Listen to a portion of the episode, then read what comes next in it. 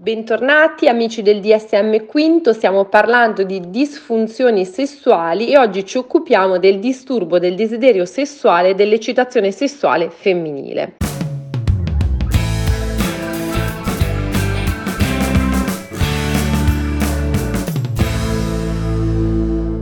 Andiamo ad approfondire quelli che sono i criteri diagnostici. Abbiamo una mancanza o significativa riduzione di desiderio e eccitazione sessuale, come manifestato da almeno 3 dei seguenti problemi che andrò a leggervi.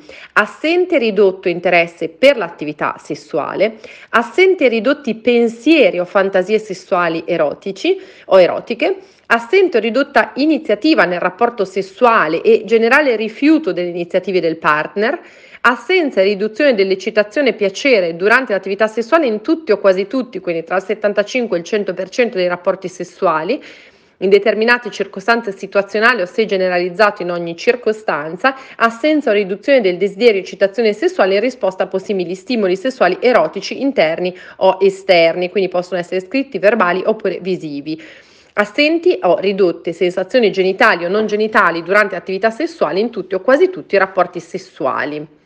I sintomi del criterio A di questo criterio devono quindi essersi protratti per almeno 6 mesi, devono causare un disagio clinicamente significativo, non essere spiegata da un disturbo mentale, da un disagio relazionale, da altri fattori stressanti e non essere attribuite a sostanze, farmaci o condizioni mediche. Il DSM Quinto chiede di specificare se è permanente, quindi se il disturbo è presente da quando l'individuo è diventato sessualmente attivo o se è acquisita, cioè se il disturbo inizia dopo un periodo di funzionamento sessualmente relativamente normale.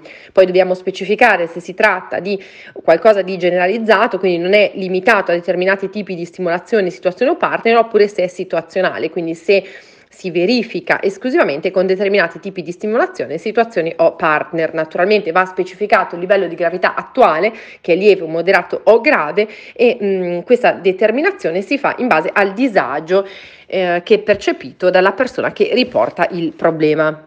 Qualche caratteristica associata a supporto della diagnosi di disturbo del desiderio sessuale e dell'eccitazione sessuale femminile. Sappiamo che è frequentemente associato a problemi nel provare l'orgasmo, a dolore provato durante l'attività sessuale, ad attività sessuale poco frequente, a differenze di desiderio a livello di coppia.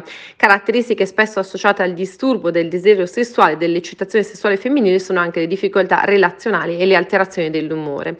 Nelle donne con diagnosi di disturbo del desiderio sessuale e dell'eccitazione sessuale femminile possono essere evidenti anche credenze o aspettative irrealistiche che riguardano l'adeguato livello di desiderio o eccitazione sessuale.